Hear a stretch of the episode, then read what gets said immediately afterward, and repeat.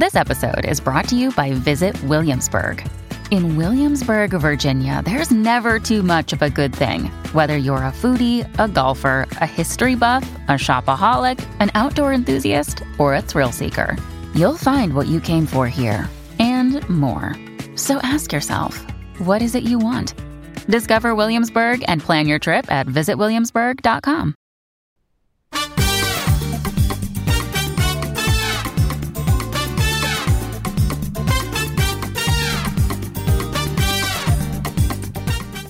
This is the Get Booked Podcast, a weekly show for personalized reading recommendations. This is episode 305, and we are recording on November 2nd.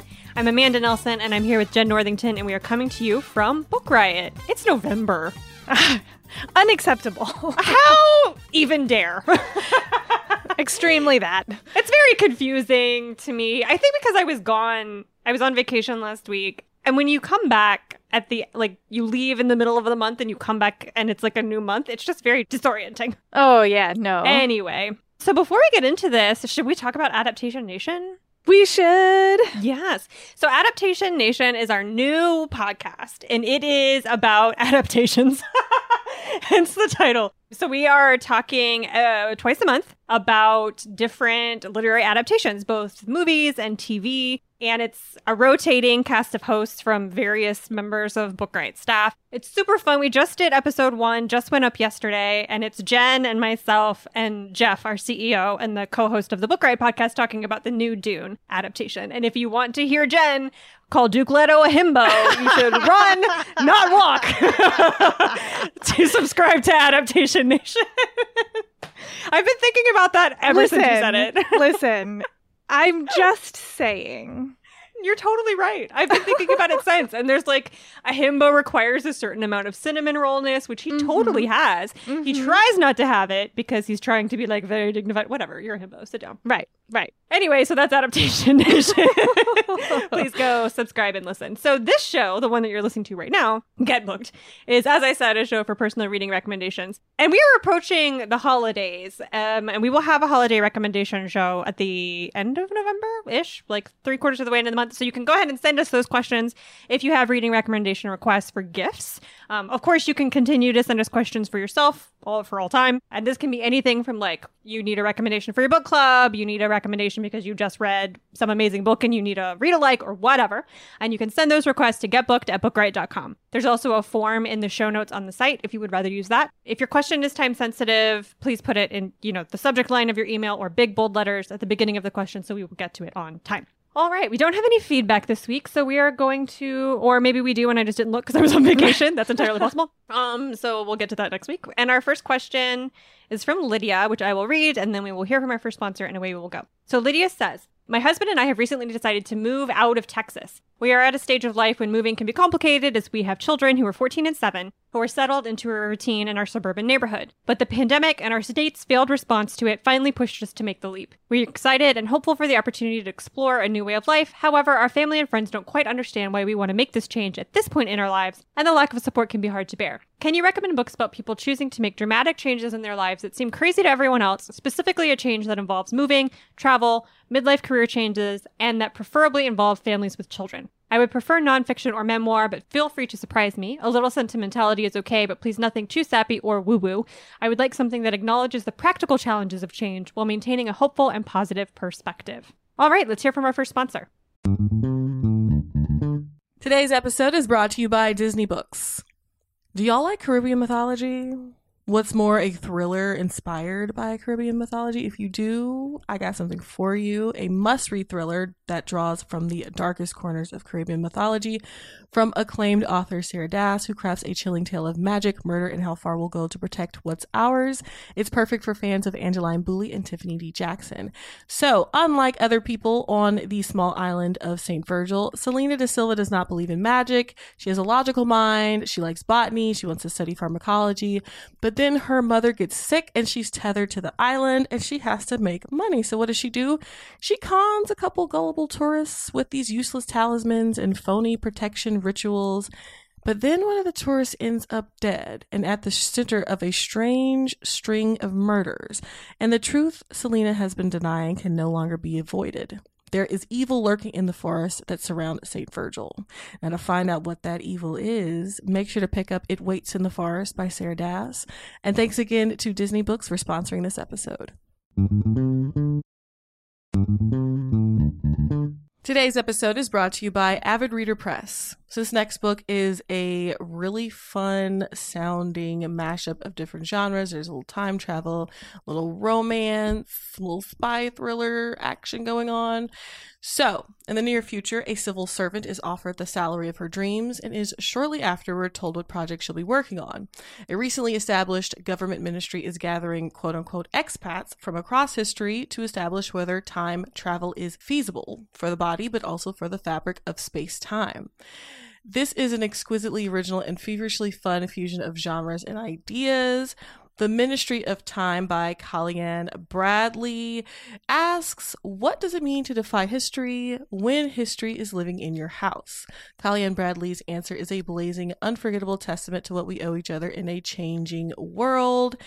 It kind of gives Outlander meets Cloud Atlas, or If the Time Traveler's Wife was written by Sally Rooney or Colson Whitehead. Make sure to check out The Ministry of Time by Kaliane Bradley. And thanks again to Avid Reader Press for sponsoring this episode. Jen, you want to go with our moving with kids and adventure with kids and changing your life and all of that? I sure do.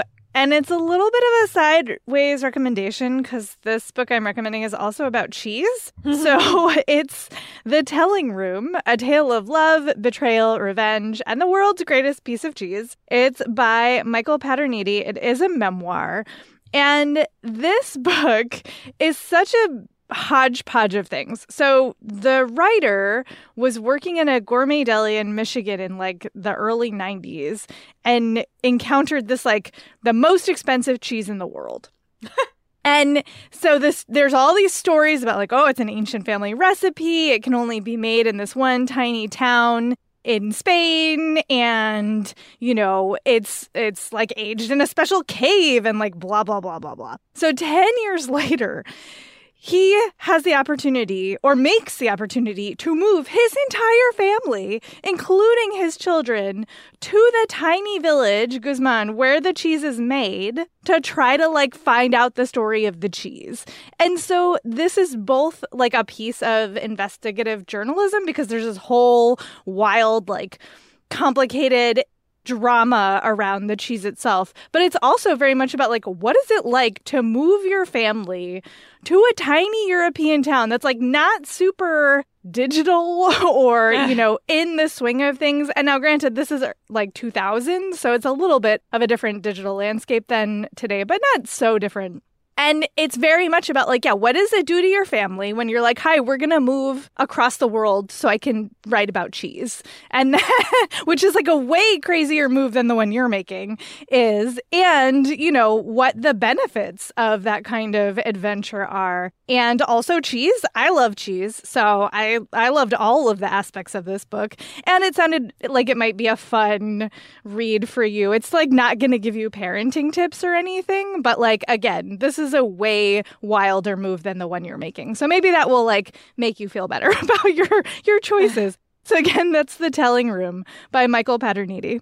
Okay, I picked How to Be a Family by Dan Kois, and the sub the subtitle is The Year I Dragged My Kids Around the World to Find a New Way to Be Together, which I think is pretty relevant to what you're going through. So Dan is a journalist, and him and his wife were living in the suburbs of DC in Virginia, in Northern Virginia, and they had two preteen girls, one of whom was like extremely online, and the other is like this very sensitive kind of you know, just a sensitive little girl. Uh, and they realize that they are like doing that typical American thing where they're overscheduled, they're distracted, they're busy, they're not spending any time together. So the parents decide to rent out their house, sell pretty much everything they own, and take their daughters to live in various points around the world that are really, really different from suburban East Coast family life. So he picks up his kids and moves to New Zealand for the first round. And then they move to the Netherlands. Then they spend a few months in Costa Rica. And then they end up in small town Kansas, which is about as far away culturally from DC as you can possibly get.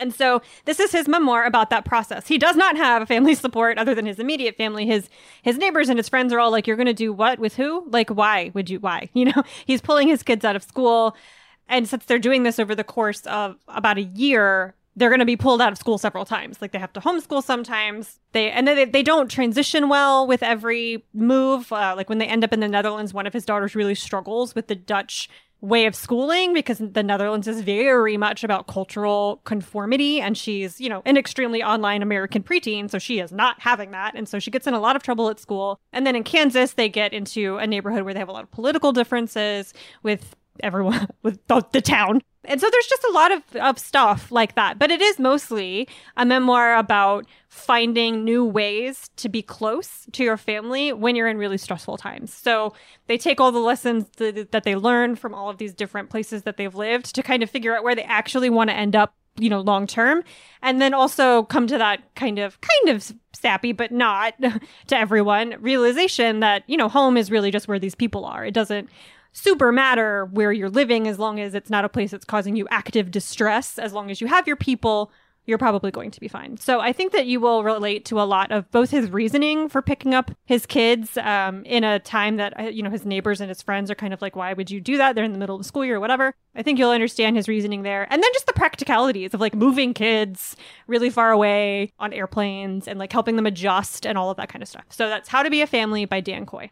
All right. Our next question is from Sarah, who says, I'm looking for a gift for my wife, who is a huge mystery slash thriller reader. She's read all of the usual suspects and is starting to find the genre stale since so many follow the police procedural or girl goes missing trope. One of her favorites has been the Heartsick trilogy by Chelsea Cain, due to the novelty of a female serial killer and the cat and mouse interactions she has with the detective in the story. She loves a good, twisted psychological character and loved that the killer was female. Preferably no domestic thrillers, although a stellar one is okay, and something fresh outside the kidnapped child or missing female tropes. They Never Learn by Layne Fargo is on my radar, but please suggest any outside the box picks that you have in your back pocket. I can talk. Her birthday is November mm-hmm. 15th, so I'd love to have some before then.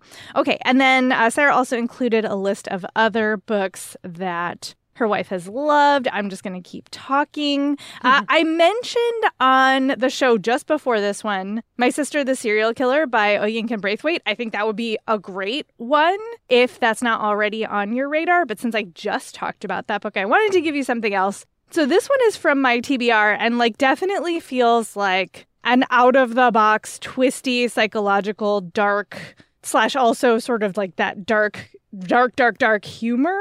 Uh, it's Eileen by Ottessa Moshfegh. This one comes with content warnings for alcoholism, child abuse, rape, and disordered eating.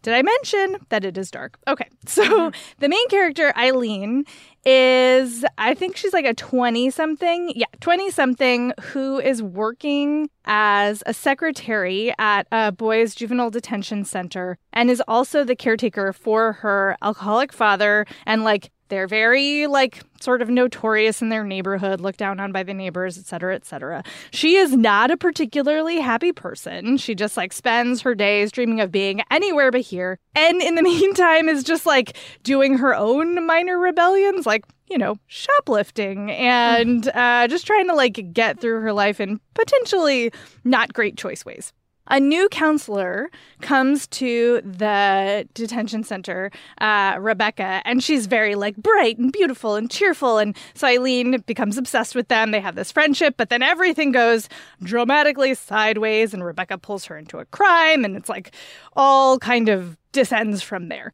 they're comparing it to Shirley Jackson and Hitchcock and all of those things. So it sounds very like that sort of twisty psychological stuff that you might be looking for. Also, bonus, it takes place in New England around Christmas. So, like, very atmospheric and seasonally appropriate in the way that, like, a murdery book could be. So, yeah, again, that's Eileen by Ottessa Moshfegh. All right.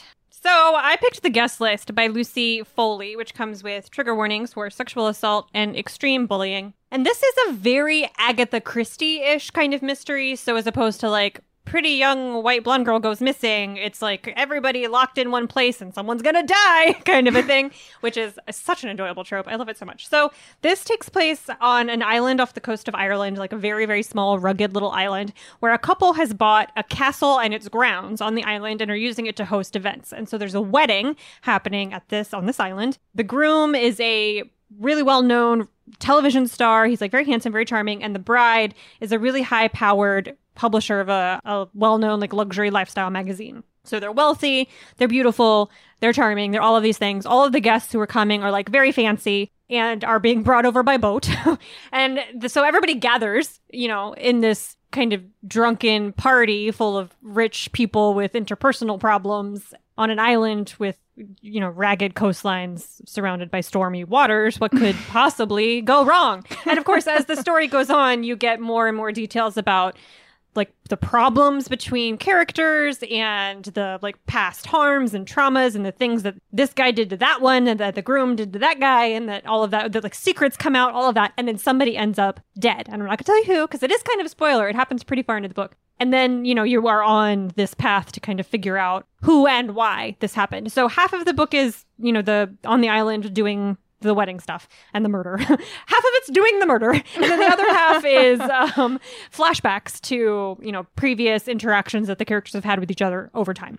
So it's, I mean, you know, it's hard to say that an Agatha Christie retelling is like innovative because Agatha Christie is like the classic version of these kinds of stories, but it is not a domestic thriller and it's not that kind of super popular girl goes missing thing that that's everywhere right now. So that is the guest list by Lucy Foley. And most of her stuff is great. I would say if your wife really likes this kind of genre, Lucy Foley's a, a great place to go for thrillers. Well, why can't I think of the word thriller? Okay.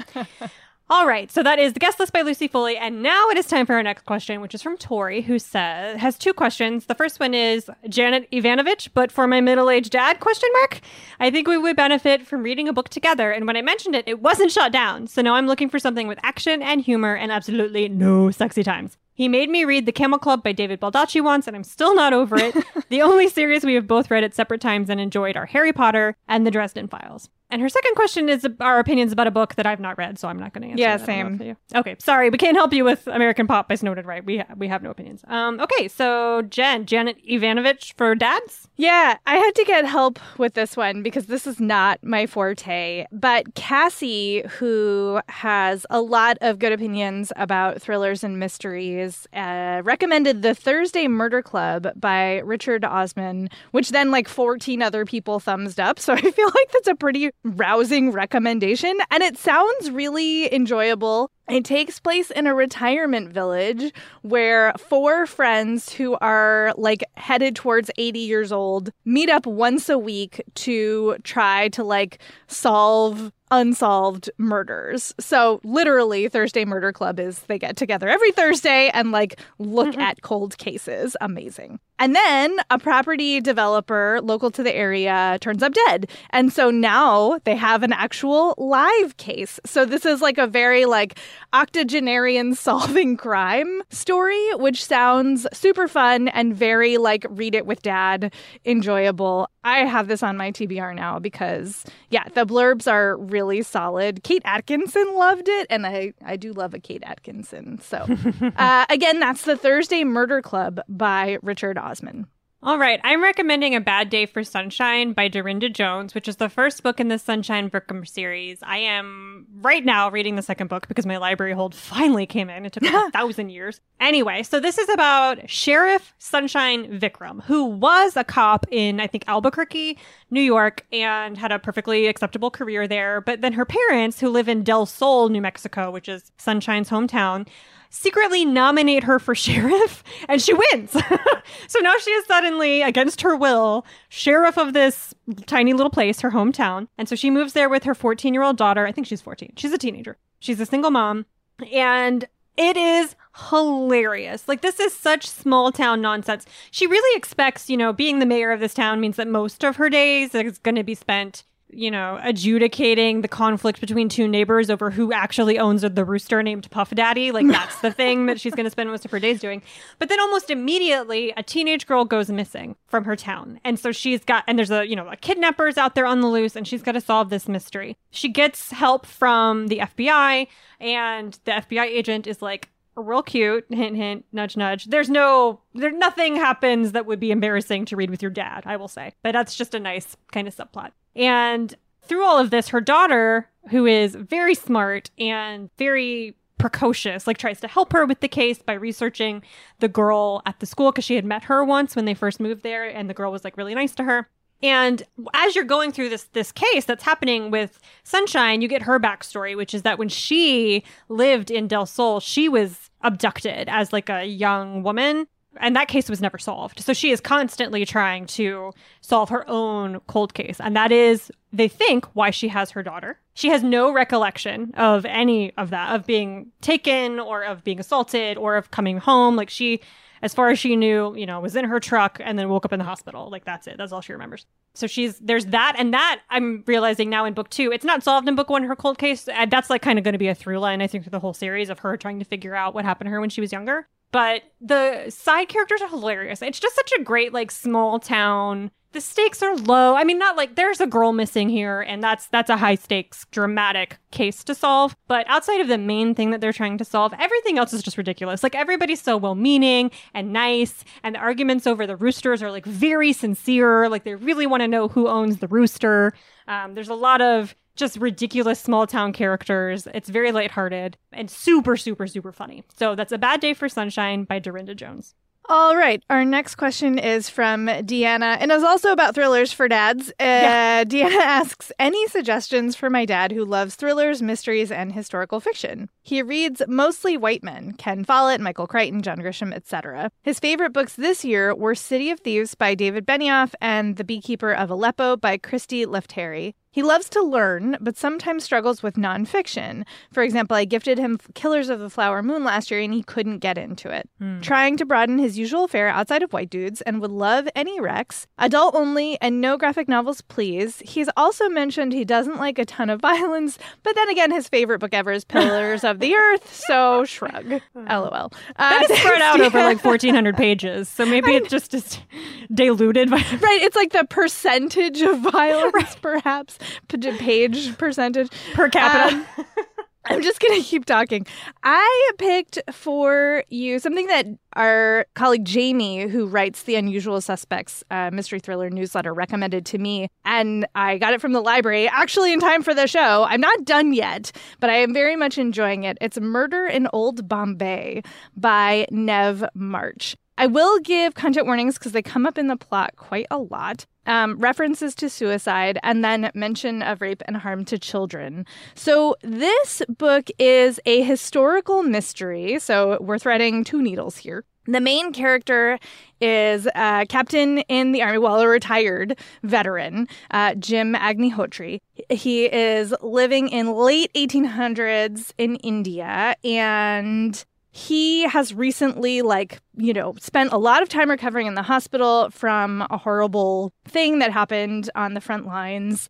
He is part of the british military presence. I will give a caveat that this the narrator is extremely sympathetic to british rule of india. So like if that's not a thing you're looking for you might want to skip this one. But it has other things going for it meaning mostly that it is extremely a dive into the culture and situation at that point in India. So he is biracial. His mother was Indian um, of the Brahmin caste, and his father is an unknown English soldier. He never knew him. Like we don't, they don't know his name, et cetera, et cetera. And his mother died from consumption when he was very young, and he was raised in an orphanage and then went into the military. And he's very much like straddling a lot of lines, cultural, social, political lines he happens to read while he's in the hospital this story, this very sad story about two women who fell from a clock tower at the local university. And it was the family suspected foul play, but it was ruled suicide.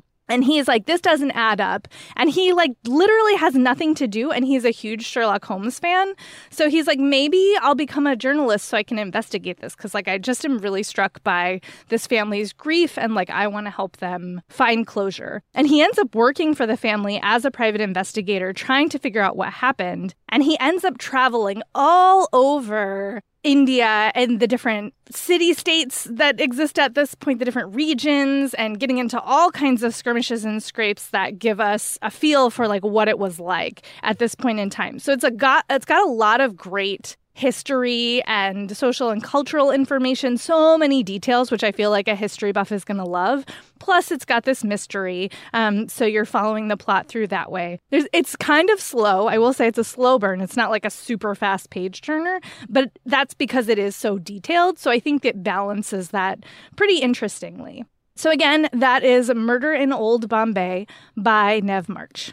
All right. I picked Dangerous Women by Hope Adams, which is a thriller and a mystery and historical fiction. And it's based on a true story. So I think, you know, a, a, history buff will be like into it. So it takes place in 1841 and it's based on the true voyage of the ship Rajah, which was a convict ship that transported people from England to Australia. So this story is about the voyage that was only women. So in 1841, the Rajah embarked with 180 English women aboard. All of them were convicted of petty crimes and they were being taken to Australia to be, you know, what is the word? Uh, not, oh, I don't remember. The, uh, it doesn't matter.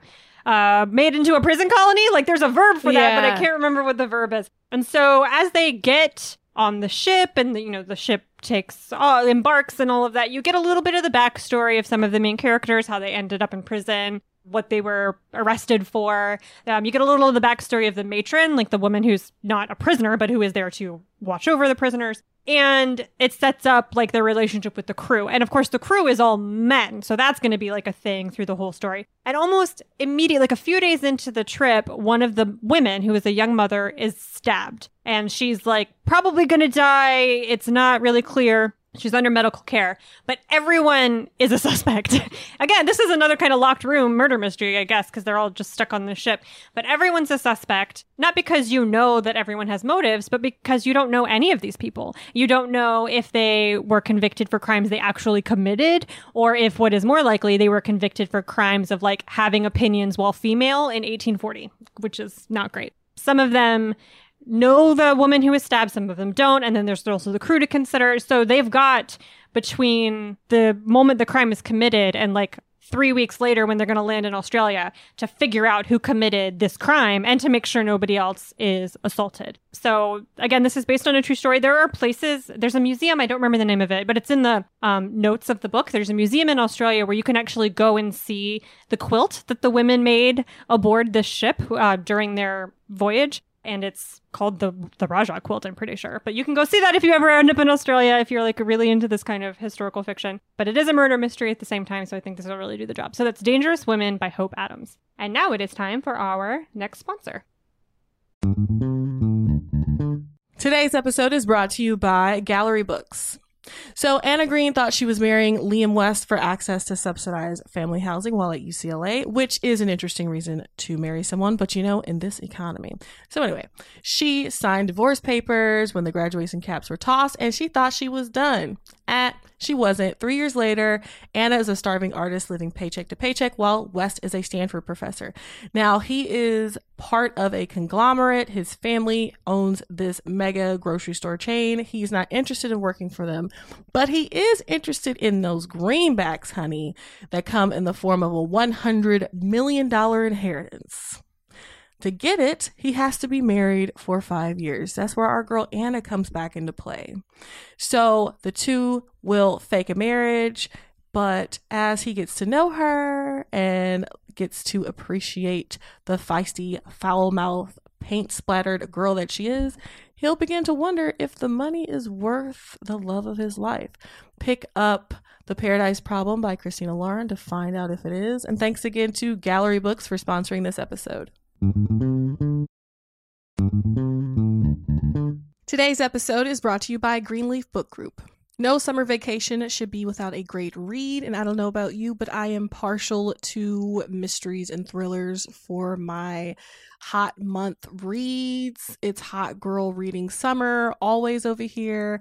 And from the award winning librettist of Legally Blonde, the musical, and the screenwriter of Freaky Friday, Heather Hach, comes the page turning psychological thriller, The Trouble with Drowning. So, when author Eden Hart floats into Tucson's Antigone books and all her dazzling perfection to give a reading, Kat, a struggling writer, can't help but compare herself Thankfully, Kat's life starts to take on its own Eden like glow when her literary future takes shape and she falls madly in love with Jacob. As demons from her past begin to surface, Kat's mental health craters, and this halcyon dream slips through her fingers. For the fastest paced, slow burn you won't be able to put down, be sure to check out The Trouble with Drowning by Heather Hach on Amazon or your retailer of choice. And thanks again to Greenleaf Book Group for sponsoring this episode. All right, we're cooking. Question Yeah. five. Yeah. All right. This is from Cassie, who says, I struggle with audiobook fiction, but I love audiobook nonfiction. I've been struggling to find my next audiobook now that I'm commuting again. I think my wheelhouse is investigative journalists tackling corruption. My favorite is Dark Money by Jane Mayer. I also loved Bad Blood by John Carreyrou and Empire of Pain by Patrick Radden Keefe. Okay, so nonfiction investigative journalists. All right. I picked for you another one from my TBR. It is The Golden Thread by Ravi Somaiya. And this is an investigative journalist surrounding a Cold War murder. So, not like business corruption in the way that you uh, mentioned some of the other ones, but definitely investigative, definitely like turning over stones. And apparently, this is the murder show. So, here we are. um, so, yes, so this is about the death of the UN Secretary General Dag Hammarskjöld, which was like a very big deal in the 60s. He, like, all true story, like, he boarded a propeller plane flight in Leopoldville and then hours later was found dead in the jungle with like a, a playing card tucked in his collar. What? And he had, yeah, right, wild. It's a wild story. It's like a Bond movie. It is. It is. And he had been the head of the UN for almost 10 years and was like, you know, legendary for, you know, trying to bring peace to all of these different nations. But also, like, there were a lot of like weird things going on, like the CIA, the KGB, like business interests, militant groups, like everybody had sort of it out for him, or at least motives to have it out for him. And so Somaiya is like diving into the case and like looking for new evidence and conducting new interviews. And like this is like one of the great murder mysteries of the Cold War that I had not heard of before I found this book. It is an audio. And so this seems like something that's definitely going to keep your attention and is a really wild story to be learning about. And also just like an interesting and important period of history. So again, that's The Golden Thread by Ravi Somaiya. All right. I picked She Said by Jodi Kantor and Megan Twohey. These are the two journalists who broke the Harvey Weinstein story. So, in October of 2017, they broke that story in the New York Times. And that, of course, was the story that really blew up the Me Too movement that had been founded and started by Tarana Burke, which is ongoing repercussions right now. and the book is a part, you know, it's a memoir about their investigative journalism into Harvey Weinstein and all of the bananas crap that they went through to get that guy. Like, he sent private investigators after them. They had to interview some of the most famous women in the world and get them to talk on the record about these these things that they were terrified to talk about because they didn't want to ruin their careers and you know they were personally threatened. It was just years of really hard investigative journalism and danger to themselves. And then uh, once they broke it, once the story came out, of course all of these people came out of the woodwork to to talk about the horrible ways that Weinstein had treated them and we're still and they do discuss in the book the ways that we are still feeling the repercussions of that case now. Like he still hasn't i think he's still on trial. Like i don't think he's been tried yet or he's got so many counts against him that he might be going in and out of i don't remember. But it's still happening right? Like he is still in the in the headlines so it's very very timely. I read that piece when it came out but hearing about all the background stuff that all the work that went into it you know it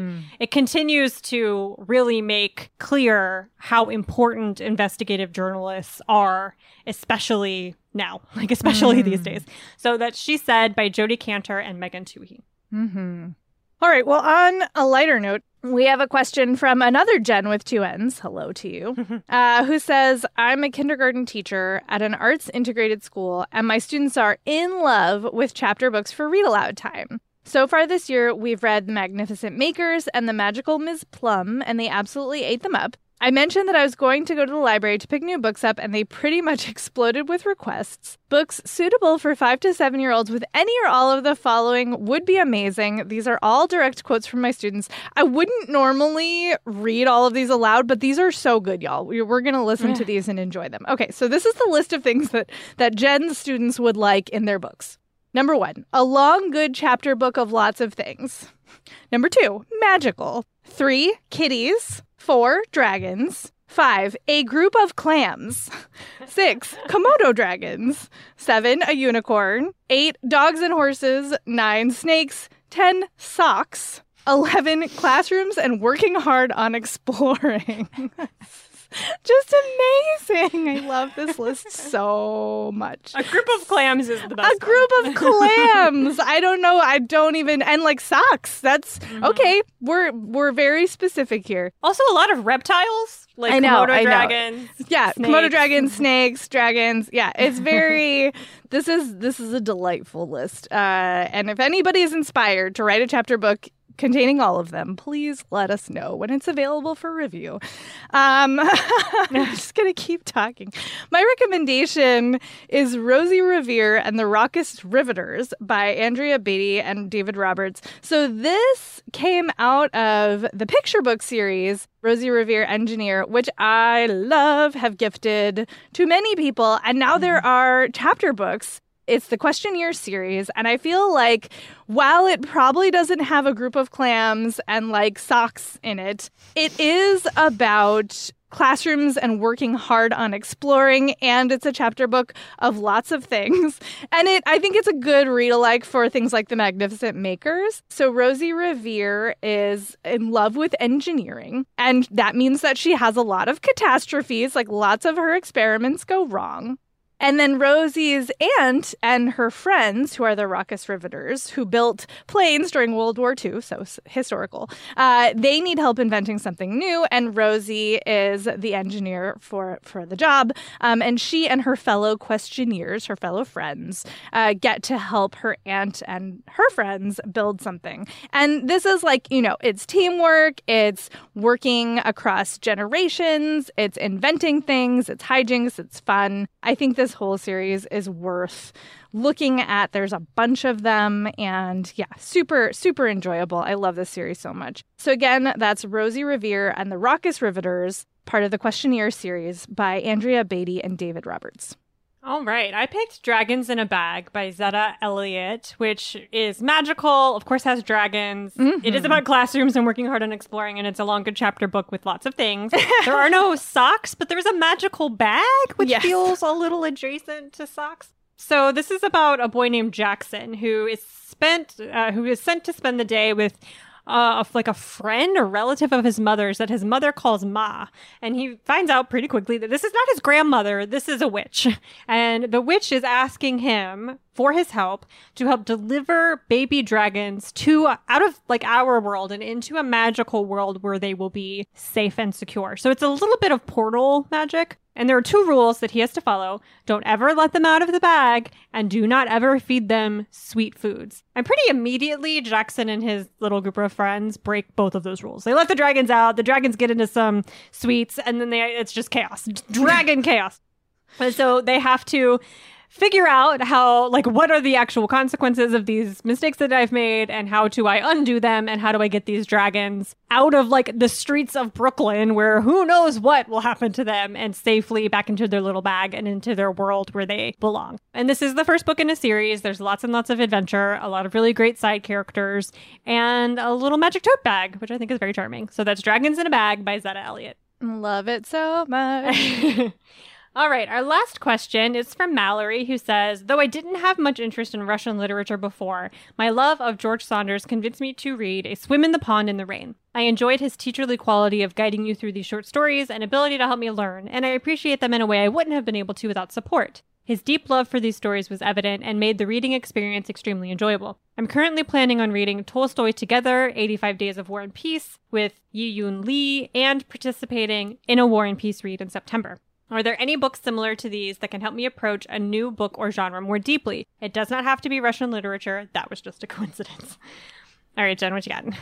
So I'm recommending Books and Islands in Ojibwe Country by Louise Erdrich. This is not an exact one-to-one comp for the George Saunders or the Yiyun Li, but what made me pick this book is that this is sort of like a memoir slash series of essays um, that Erdrich writes as she is touring around these lakes and islands, as you might guess from the title, uh, in southern Ontario. And she is both on sort of this like water trip. It's not a road trip, it's a canoe trip and she is thinking not just about the geography and her relationship to it, but also about the books that she is reading as she's traveling, the books that she's read in her life that have been really important to her. And when I read this book for the first time, it made me want to read those books either over again if I had already read them or if I had not read them for the first time, because she writes about them so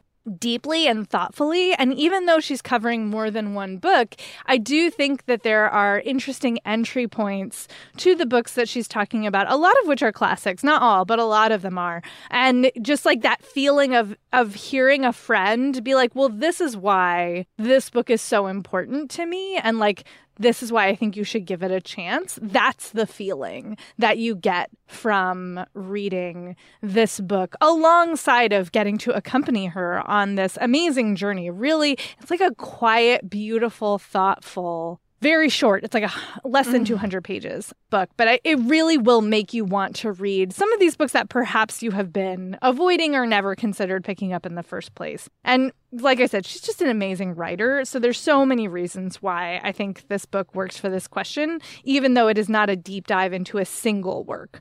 Uh, so again, that's Books and Islands in Ojibwe Country by Louise Erdrich. All right. I picked My Life in Middlemarch by Rebecca Mead.